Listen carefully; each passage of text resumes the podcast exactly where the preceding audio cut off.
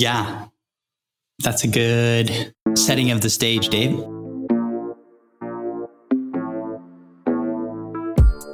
Hey, what's up, everybody? This is Dave.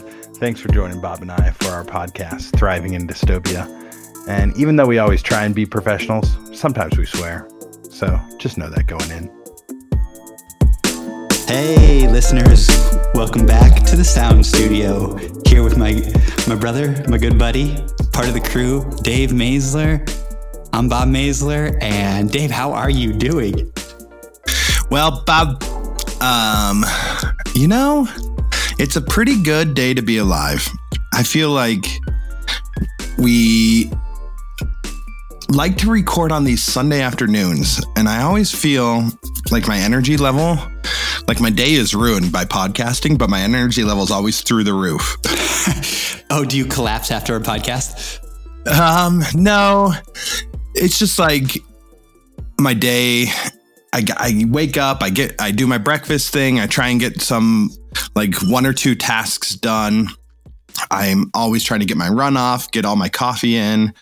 Like my whole morning and uh, mid afternoon is like all like prep and planning. Like let's get ready, and then here comes the podcast and like throws a wrench in my day. And then from here, the rest of my day is just like I'll just sit on the couch, you know, doing nothing. Yeah. It's too bad we don't get paid for it. Then you'd feel like, ah, at least I another day, another dollar. Yeah. I I sometimes think about that. Like if we were making money off this, or if this was like a not just a venture of love, would it become corrupted? Like, would we feel beholden to something or somebody, or, you know, if we had like a Patre- Patreon, a bunch of people that were like given a dollar per episode, I'd feel like I'd be really letting them down today, you know? Yeah, you're right. We'd have to always produce a good, good quality product yeah. Which would be okay. I just feel like those times when I'm not not like those late Thursday evenings when I'm just like done and we're like, okay, let's do a podcast. And I, you know, peel my corpse off the bed and get behind the old uh what are these called? The Yeti blue mics? Yetis. the Yetis. Those episodes I'm like, and sometimes they actually turn out great, but sometimes I'm like, ugh. This episode of Thriving in Dystopia is brought to you by Yeti. Make your podcast sparkle.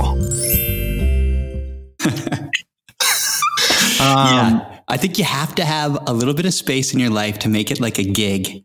You know, it doesn't have to become a job, but you have to have, you know, you can't be working full time or full time plus and then also be having a Patreon project, you know? Yeah. yeah look at like baseball bits. Like he, that's his full time job. Yeah. Yeah. You know, yeah, I just don't think we're we're we'll ever really do that. I did have there was a like an offshoot of an offshoot of a podcast I listened to. It's called Wonderful.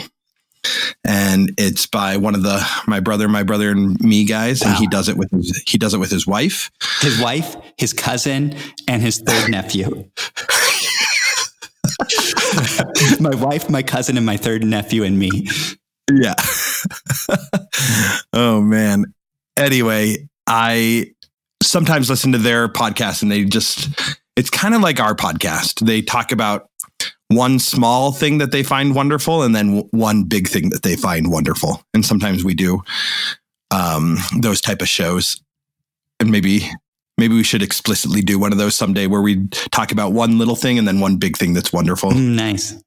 Um, but I just wanted to bring it up because this they live in Austin, Texas, and there's some like Austin is known for its bats, and they are this week they dedicated their episode to like a fundraiser to try and raise money for the Austin Bat Cave.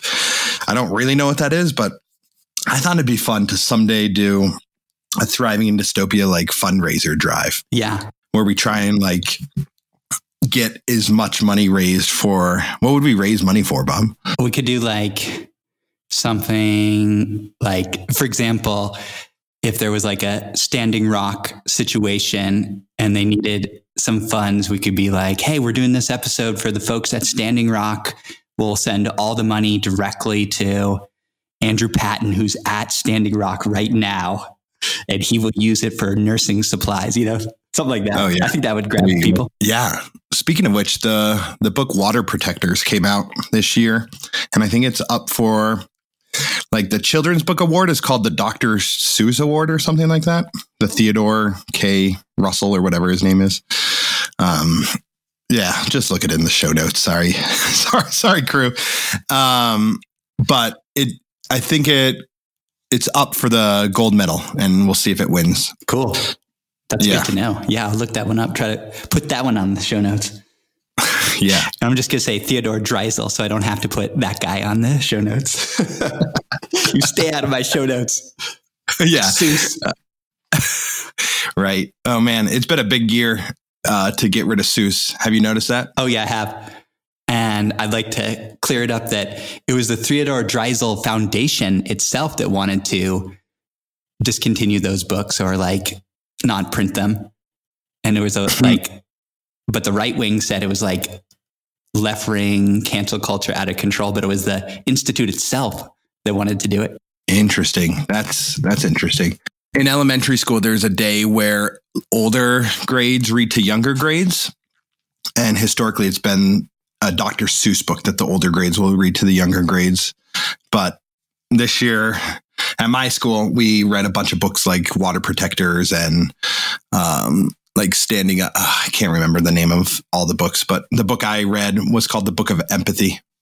The book that, w- sorry, I didn't read it, but the book that my kids read was called The Book of Empathy and that was yeah it's cool to their children's book has just come so far you know yeah and that's what i'm thinking yeah. i feel like there's been like a renaissance of children's and young adult books it's like you know dr seuss is like has got some good stuff some bad stuff but why not just use modern stuff that's like pure good you know? Oh yeah. Yeah i couldn't agree more with that. Yeah there's so many resources out there too. But I will say some of my uh, one of my favorite authors that I've been reading this month is uh, Jon Klassen, and he does the books "I Found My Hat" or "Where's My Hat" or "Who Got My Hat," and they're just like they just always leave me so perplexed after I read one of his books. But yeah, he's one of the best out there. Nice. Yeah, I don't know. That's cool. Yeah. Well, show notes got it. yeah. It's a big, big, big episode for the show notes team. Sweet Bob. Well, I was really hoping to bend your ear a little bit over to the the early April as as our show will historically do in early April. Yep. Just look to the base the baseball diamond. And I'm just curious how the first week of the season's going for you. Um, it's pretty good it's good to have baseball back. I was really excited by the re reemergence of um, Ohtani, the Angel pitcher slash. Um, actually, I don't even know where he plays in the field. I think he's an outfielder. Yeah, outfield. He might be DHing though for the Angels, right? Yeah, that that's quite possible. Yeah, he had that great historic night where he pitched for the first time this season and threw the hardest pitch in baseball up to that point, 101 miles an hour. And then the next inning, he hit a 451 foot home run that had the exit velocity. That was the fastest exit velocity up to that point, 115 miles an hour. And so it's cool to, I mean, that's just amazing to see a two way player that has those extremes as well. Know. You know, the best fastball and the quickest bat. Um, so we'll see if he can keep it up. And uh, that's been a storyline. Um, what are some other storylines that are interesting? I would say another little one. Probably our listeners don't care very much, but do you know who's leading the league in RBIs, Dave? Um, wow. I got to think Nelson Cruz is up there. Yeah, he is. Uh, but he's not number one. Number one is a player who played for the Cleveland Spiders last year and now plays for the Cincinnati Reds. Oh, Tyler Naquin. I just right. picked him up today, Bob. Yeah, he has five homers and something like 16 RBIs. Wow. Yeah. I also noticed that you dropped Corey Kluber this week. Is that right, Bob? Yeah, that's right. On my fantasy team, he's had Yeah. two pretty mild to bad starts. And I think in our fantasy league, the style you want to go with is having a lot of offensive players that you can make sure you're rotating in and out to pile up those offensive stats because there's a few more um, counting stats for offense rather than pitching. Um, so I think that might be, it's just the way that our league is set up that it, I think it favors that style. Good. That's good advice. I've been trying to figure that out. So, because I, yeah, I just to say I got absolutely hammered by Nelly Cruz and the Peter Dalins. Yeah. The, the. Peter Dalen and his twins are just really piling on your teams this week. I've, I've, I've been worried that you might get good old goose egged in the first week. Wouldn't that be, wouldn't that be wild? I feel like the last time you played, you goose egged the, the, the last guy. Remember that? Yeah. Oh you had some kind of legendary goose egging. And for our for our listeners, a goose egging is when you win every single category.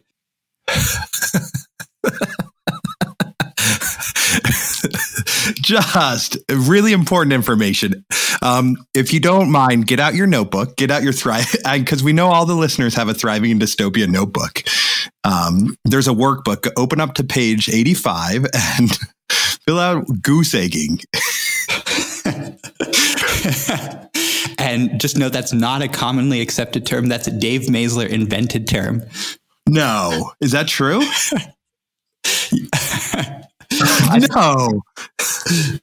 It's um I believe maybe it means zero, but I don't think anyone in the fantasy world uses it when you get a zero for all your categories. Yeah, that's true. I feel, yeah, there's much better words like shutout or skunking. But I also think it's really interesting how the English language, like a goose egg makes sense, but it's so easy to turn into a verb, you know? Yeah, goose a egging. goose egging, which is kind of cool. I do love that about English. Um, Bob, has there been a two way player like Shohei Ohtani in the last 50, 70 years? I Or can't really remember any. And it just doesn't seem like you know, I'm pretty I'm pretty in there in the baseball archives, you know. Spend my free time just going through baseball reference and I I, th- I feel like more would have come up if I through my research. So I, I would say no. I could be wrong, but I would say no. Not Mm. really since Babe Ruth, it seems like. Yeah. Dang, that's wild. I feel like there's been a few pitchers that were also really good hitters, but they didn't really get the chance to hit. That's They true. like, the Mike in the- of the world. Yeah. Um. anyway, Bob. Yeah, I guess how are the Cleveland Spiders doing? They had a slow start, but they just brought out the brooms this weekend against Wow. The, arch rival Detroit Tigers. Do you think Aunt Betty listens to the podcast? I hope so. yeah. Well, if so, sorry, Betty. Sorry what we did to Detroit this weekend. That's right. Hopefully, hopefully Detroit can recover at a later date, especially when they're playing the Twins. Yeah, that's we can all always cross our fingers for the Twins to get thrumped out there. Do you um, follow any baseball, Dave, or like when do you get your baseball in? And has anything stood out to you? Yeah, I'm just trying to stay afloat. So I haven't yet. Um, I haven't been checking much besides when my phone tells me I need to switch out a fantasy baseball player, and or when you tell me I need to. Um, yeah, so I haven't been following much, but I'm hoping. You know, it's a long season. We still have what another five or six years before the season's over. Yeah, a good solid 155 games. Yeah, Yep, we're we're six per, six six percent done, Dave. Gosh. Yeah. so who really cares, right? Nothing's happened yet. Yeah. Yeah. There's so much to play. And then since we're on the topic of sports, I uh, wondered if you caught that UEFA uh, Champions League game where the young uh, um, Mbappe, I think his first name is Kylian Mbappe, the French player, led a really surprising three to two victory over defending champions Bayern Munich. So for our for our European listeners, we got you on that one. Got you on that one. Yep. Where, where's Mbappe playing for? He plays for Paris Saint Germain. Ah, PSG. Yep. Nice. And that's just the first leg of that quarterfinal final match. But hopefully, it was in Munich, so hopefully they can stand stand tall in Paris. Uh, the Parisian crowds. Yep. yep. Are they having people come watch their games? Like, yeah, I think so. I think there's like the similar to your American stuff where there's like some some fans that are supposed to be socially distanced. Yeah. Some fandom, but not a ton. Yeah. Yeah, it's really interesting. I c- couldn't quite make when I've been watching sporting events, I can't quite understand like who's there, who's not. Some stadiums seem like doubly filled, you know? Yeah, like it depends on the state. It's like regulated by state to state. So I think there's no regulation on Texas. So I haven't actually looked at Texas games and whether they're getting sold out or something. Um, but hmm. now that you bring it up, interesting stuff. Yeah. Well, Dave. Well, Bob. Why don't we well, get Bob. into it? Well, Bob. Well, Dave. Do you mind if I um I just might crank right on into it if that's okay. Please do.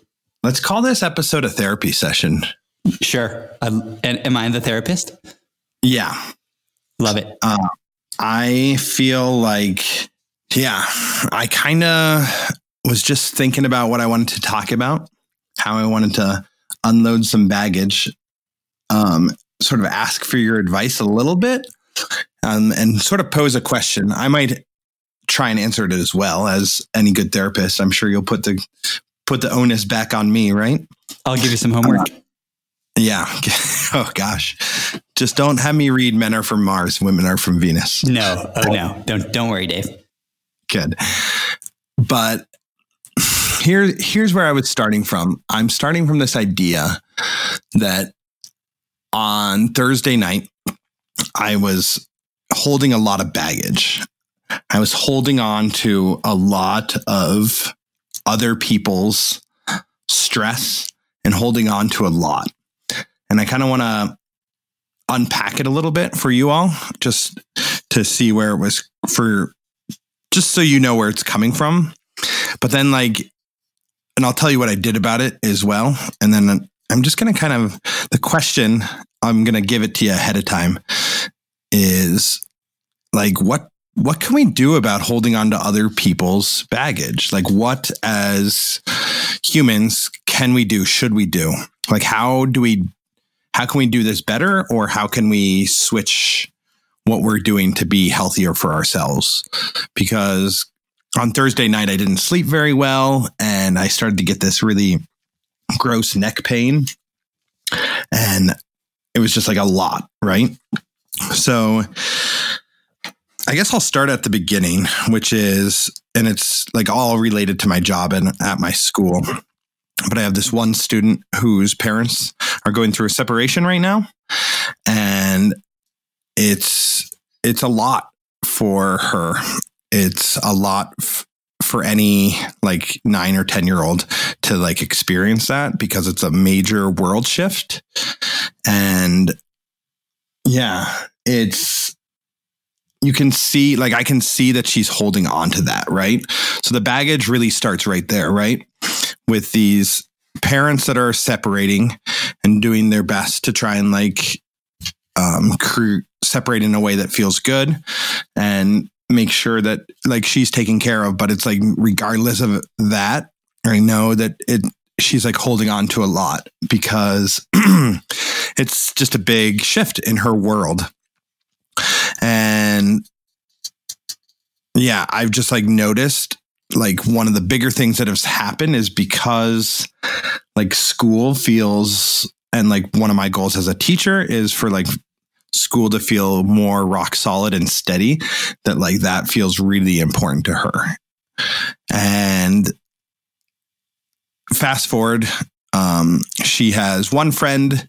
She's told like two or three friends in the classroom about it. And i got sick this week so i missed my first days of school this year. And that like put a big shift in for my whole class but for her in particular right that i was missing and because it's like oh great like one of the constants in my life is like whether or not I'm a good teacher or bad, I'm not trying to like quantify that at all, but just the fact that I am a constant is like important, right? So like I shifted her world a little bit. And then on top of that, her parents are like thinking that like they might end up living in different states. So that's just like a lot going on, right?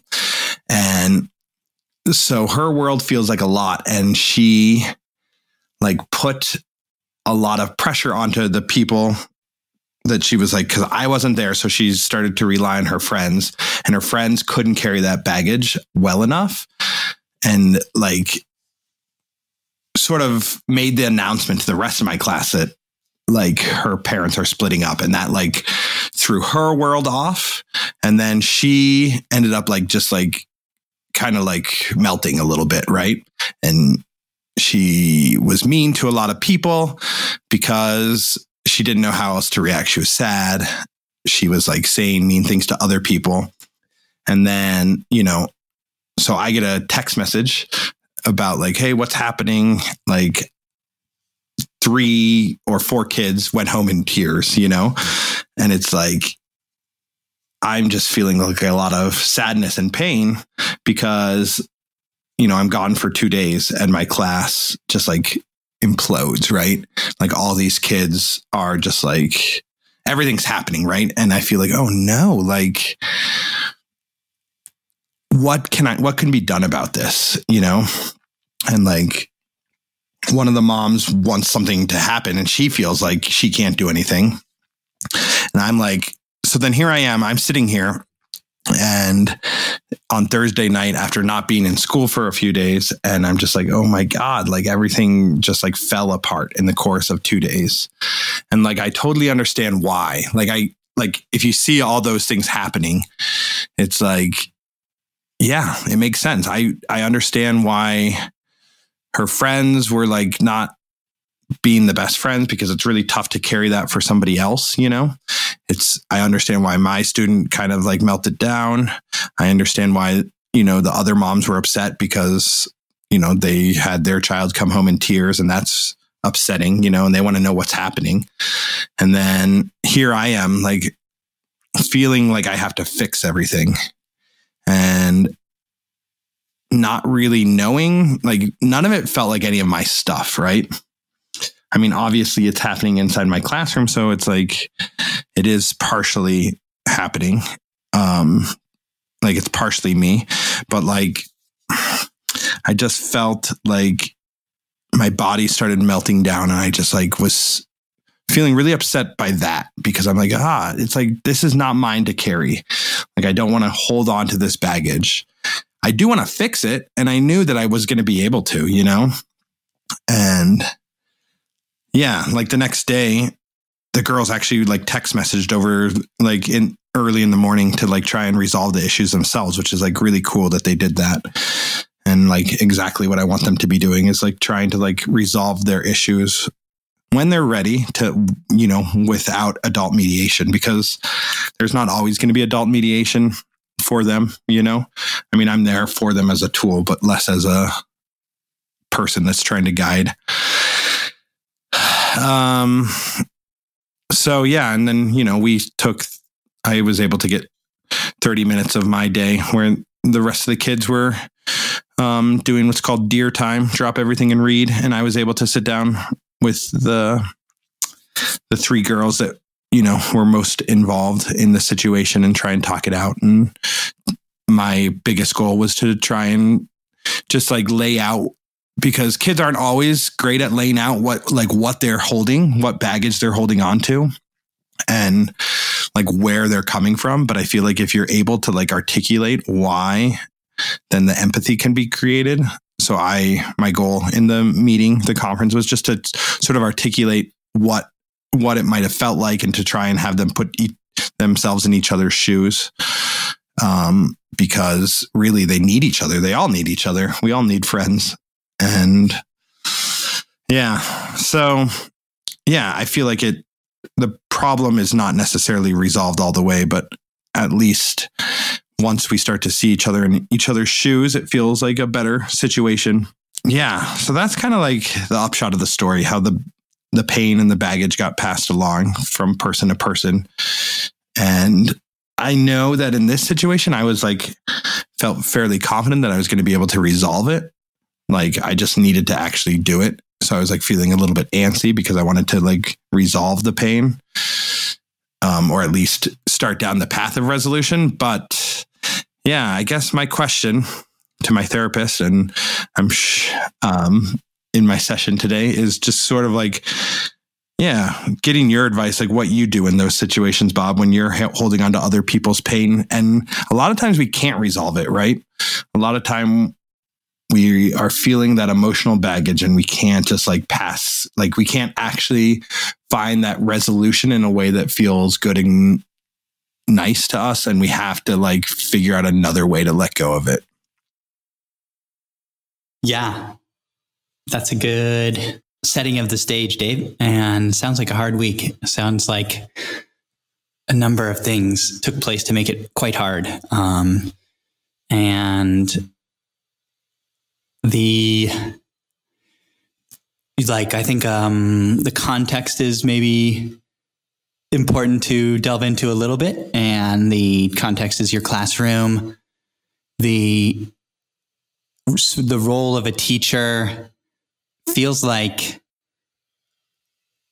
implicitly or explicitly that you you are the I don't know how you view it, but maybe I can I imagine you view it as like you're the captain of the ship and um, everyone has roles and everyone can keep the ship going, but ultimately the buck stops with you, or you tend to want to keep the ship going until summer vacation, you know, until you reach the destination. 29 days, Bob. Yep. Nice. Sounds like you got your cartographers knowing exactly when you're going to reach land. always. A good teacher always knows how many days there are till summer. Um, so that likely contributes to the fact that you feel like almost everything is your responsibility, um, or like you have a role to play in ev- every relationship in the class and whatnot. And that's a particularly severe case of having questions around when to draw boundaries because um, in this situation, clearly none of that is your emotional baggage of that girl. Like not even not even a touch of it. But um, that doesn't mean her blow up won't couldn't maybe like sink the ship or something like that. Does that play into your your feelings around it? Yeah, a little bit. I also feel like it's yeah, it's a tight it's a tightrope that we're walking as well, you know? Like there's a lot of holes in the ship as we're going and you know, there are I also feel like when parents are involved too, it feels like a little more like serious, you know? But I mean, that's like anyone, any teacher's goal is not to send a kid home crying, you know? Like that's so hard. But in any given year, every kid is going to cry, you know? Because it's just so hard. It's it's impossible to be 6, 10, 16 years old. Like all those things are so rough. But yeah, I do agree that I feel like if I don't stem if I don't like yeah, if I don't deal with these issues, then the the ship will sink. And then, I mean, really, it'd be great to make a new ship that's like perfect and solid, but like we have the ship that we have. So we have to like do our best to sail this ocean blue. 1492. I hope not. Ho- hope No. maybe we should change the metaphor to Yeah. uh, No, let's we can stick with the metaphor. I just won't throw in Christopher Columbus, Colombo. yeah, but I do know. Yeah, that does feel true. You know. yeah. So in this case, I just think that there's the role of the teacher carries with it more expectations than the role of like in society within a family or friend group. Um, so it like heightens the the feelings that you might have. Um, and makes it even more difficult to know how to draw boundaries. Um, this in this case, and that all being said, I think it is still really important to draw boundaries as you're suggesting. Like, how can I just like not take this on and not lose sleep over it? One thing that comes to mind is like an ability to take a step back and just have an honest observations or just like what what are your long-term goals of the classroom and how to not get pulled too much into the emotions of this week but keep things focused on the long-term goals. For example like you said like a short-term goal is like not wanting kids to go home crying but maybe a long-term goal is like understanding that that's that happens a lot and that's that doesn't take away from the long term like of getting the ship to the the land um if you're if you're knowing that that's just a part of it and um that might just come with experience or something like that Yeah, that's true. I would say on top of that, like that perspective feels nice, but I would say that really the short term goal is to like send kids home happy or whatever. But like the long term goal is to give kids the tools to solve issues because that feels so much more critical than a g- feeling sad for a day. And I feel like that is also feels like one of my failures a little bit because if I'm if I can't be out of the classroom for a day or two without and the kids like don't have people that they can like rely on then it feels like huh maybe I didn't set them up as well for success as I hoped to have like maybe my community building wasn't as strong and maybe like my leader my classroom leaders haven't like stepped up enough or um I don't know. So there, I, it's also been, it's been a hard year for like classroom community on top because like most of the year it was just a bunch of kids looking at me through a monitor. You know what I mean? Yeah. Or half the year. So, you know, even though we're like nearing the end of the year, we've only been in a classroom together for like a month or, or for two months. So that it feels like a little, I feel a little robbed of that, you know, because like I think by the time we get to Memorial Day, it's going to be like my classroom is going to be ready to like set sail in a good way. You know, we're actually going to be into the performing, but by that point, we'll, it'll be summer break. So, anyway, yeah, it's just like a lot of makeup work. Yeah. It seems a little bit to use the language like it seems like you failed. And I think I'm noticing that that's just one particular way to frame it. And I think framing around realistic expectations seems important um, rather than idealized expectations. Because from another perspective, that the girls started texting sh- could be seen as a pretty big victory that they did Yeah. approach Yeah. things on their own autonomously. Um, and within a year of the pandemic, to have any any such skills seems major because so those seem like more realistic expectations and then under those expectations it can be viewed as a success Hmm. Yeah.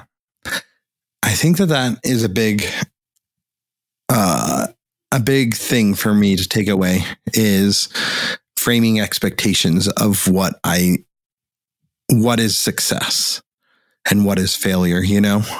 Because I think if I reframe it, like I was just grading math tests today and like I, and you know, it usually takes me forever to grade because it feels like the least important thing for me. Uh, it's you know way more important as you get to the higher grades and into college. I think that those grades feel like they matter a lot more, and you know there's a demand for them to have it back. But like if my kids never saw a grade, they'd be fine with it. Anyways, I started grading last week, and I feel like when I was looking at the test last week, I feel like I was looking at them with a really harsh lens. And I was like, oh man, these kids, they just like missed. How did they miss that question? Like, that question was like spoon fed to them or whatever. Like, I like literally like wrote the answer on the board or whatever, and they still missed it. But then, like today, I was like looking at the test again with a different lens, and I was just like, man, these kids like are doing so much work like it's pretty incredible what they're capable of. So I think that reframing feels like a lesson that we all need to have. Yeah, um, I think me especially asking ourselves the question when the these situations come on, like what are realistic expectations versus what's unrealistic expectations?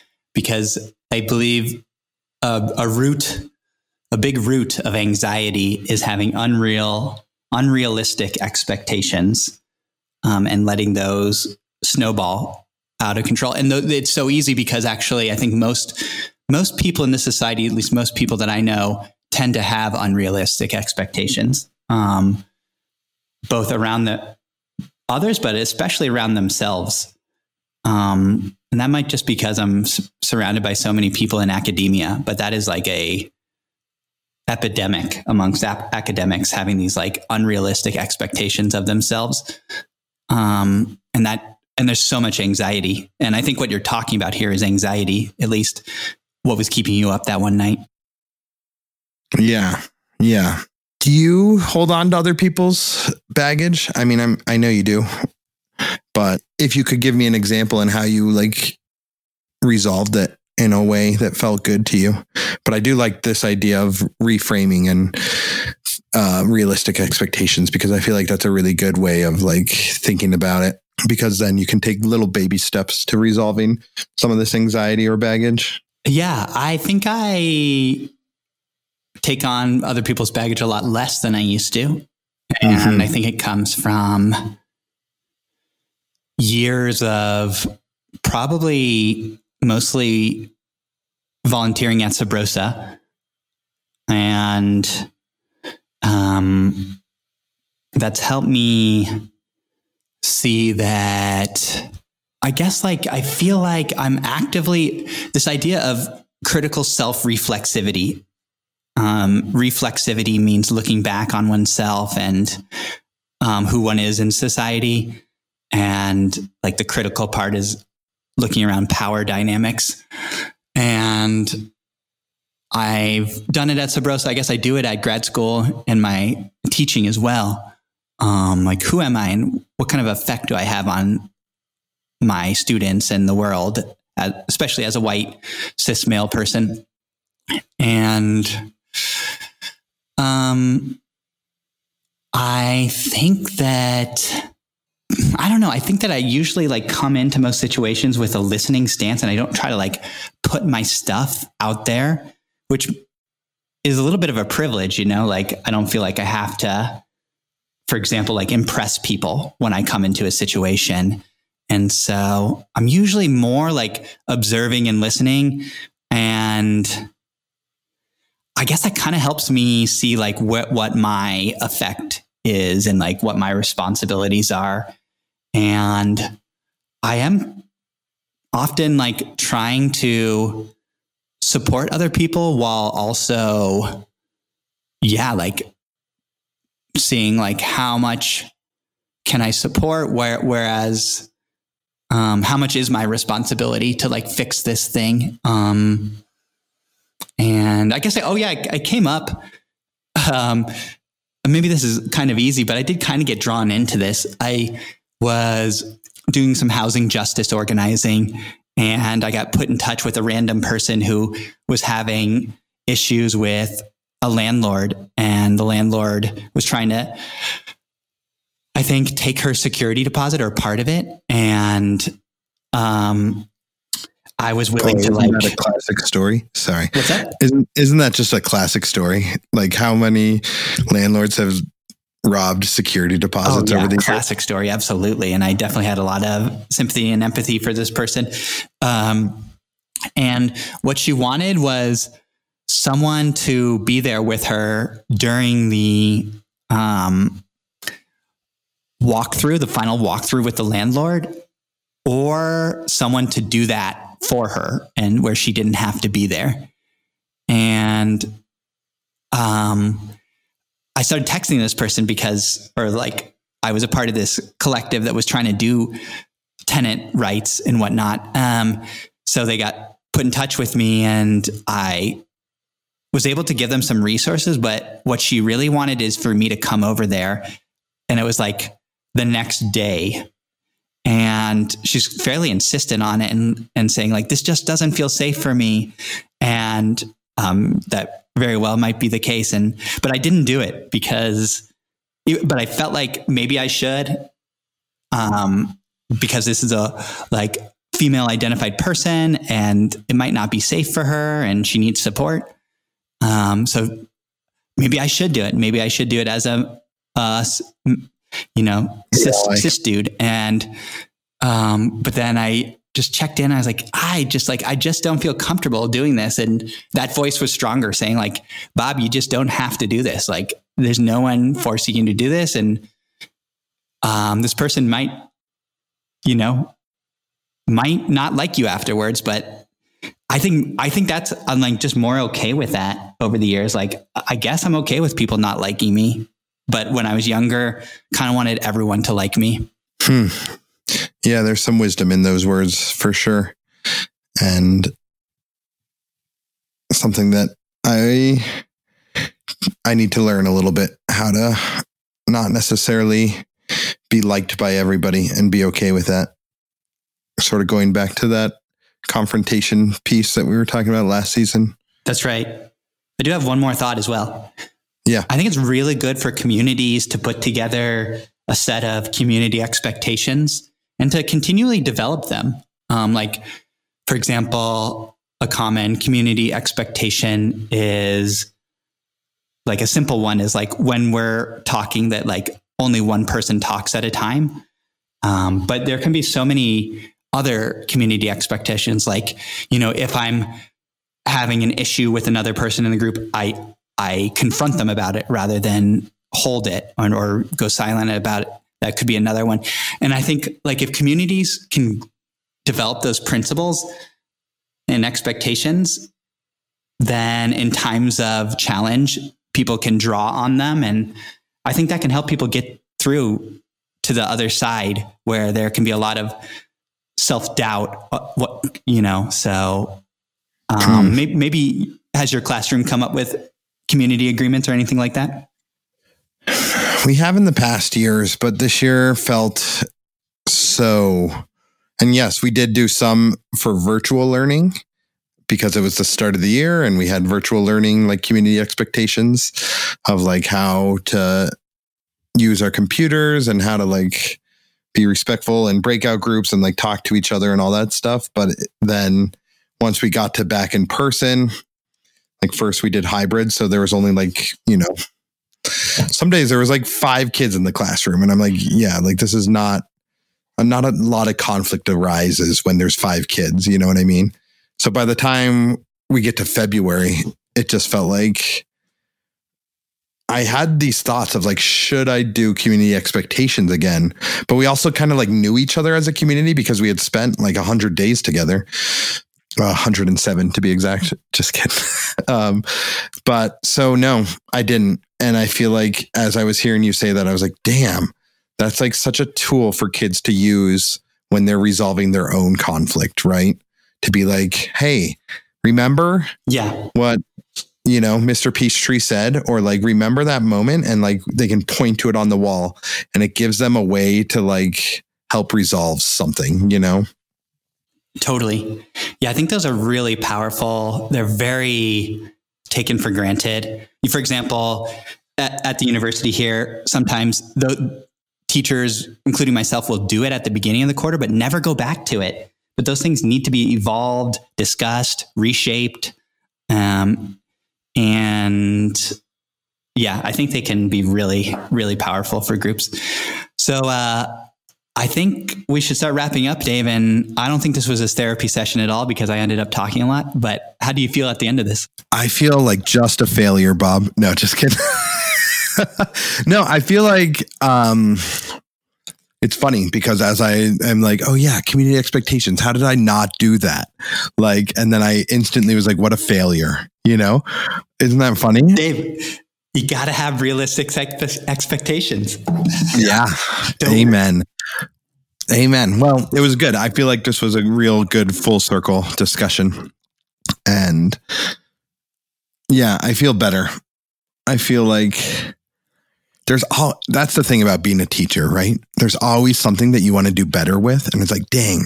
But you know what? That's the thing.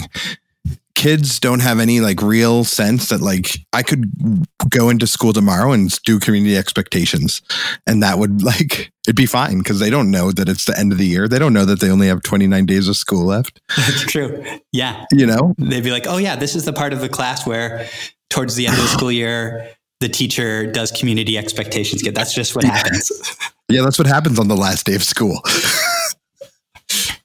um, yeah, so that's like the beauty of it. So maybe I will go in and do it tomorrow. Oh, good. Oh, yeah. I'd love to Yeah. check back in on that. Yeah.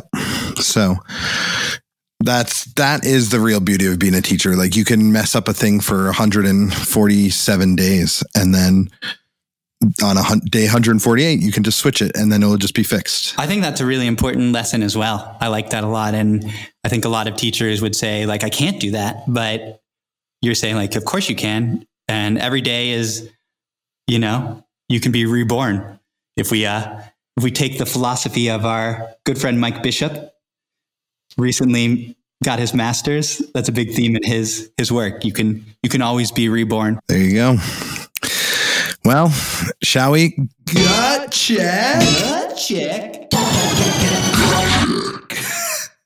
yeah, I got a one, Dave, and we talked about one before the show, but I'm gonna throw a change up Good. and go to baseball. My gut check is Dave. You know, you know the score. You know how we do this. So here's the prompt. Yep. Some team in baseball will go from worst to first and win their division. So they were they took last place in their division last year, and they're going to surprise everyone and win their division in in one of the six divisions. That's going to happen. Nice. Um, can you give me the six losers from last year, Bob? And then I can um, tell you if it's going to happen. I can. Um, I just take me one second. Good. Well, while you're, well, I'll vamp for a little bit and give everyone the coordinates. So before we finish our gut check, if you want to get at us, you can check us out on thrivingindystopia.com. Thanks, Mixer. You can get us on Twitter, bmaze19, TikTok, Dave Peachtree. E- email is davepeachtree at gmail.com. Instagram, boy, we are accessible. Thriving underscore in underscore dystopia. And yeah, you can always, um, you know, write us a snail mail at uh, PO Box. No, no PO Box. Anyways, you got it, Bob. I was, lo- I was when you pause there for a moment. I'm like, oh wow, do we have a PO box? Yeah, Yeah. no, I, I do have them up, Dave. The 2020 uh, basement dwellers. Here we go. For the AL East, we had the Boston Red Sox, AL Oh. Central, Detroit Tigers, AL West, Texas Rangers, NL East, Washington Nationals, NL Central, Pittsburgh Pirates, NL West, Arizona Diamondbacks. Well, Bob, um, so the gut check is will one of these teams do it? And my gut says I'm going to give you a two out of 10. Not going to happen, Bob. Cool. Um, I'm, uh, my gut says three out of 10, Dave. And would you like to justify your rating?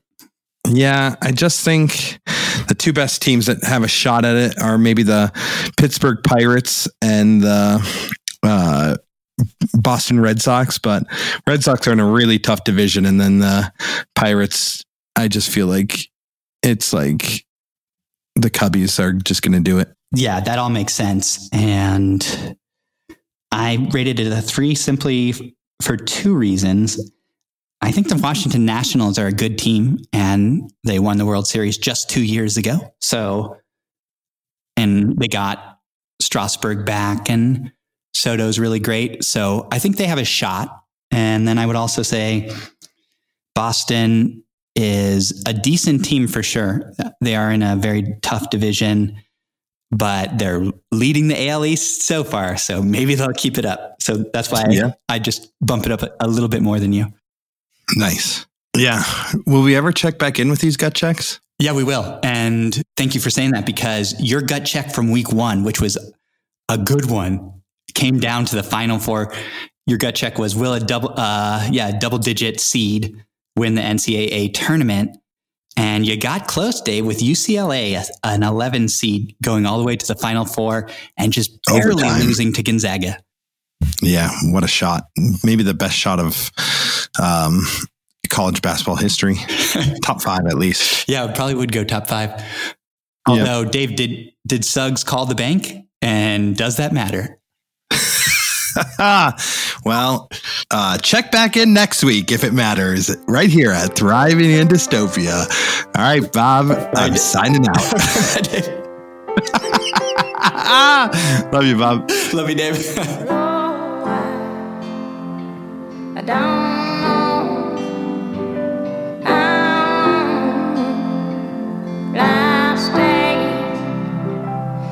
Up, driving crew? Bob and Dave want to take a second to thank you for lending them your ears. They also want to thank the artists for making everything a little more beautiful. The intro song is In Heaven by Drake Stafford. Our audio is edited by the consummate and dexterous Nadir Chayech. Web design by Chris the Mixer Sawyer. And of course, visual art is by the prolific and enigmatic Joe Shine. And finally, our new outro song is Stay by Valerie June. See you next week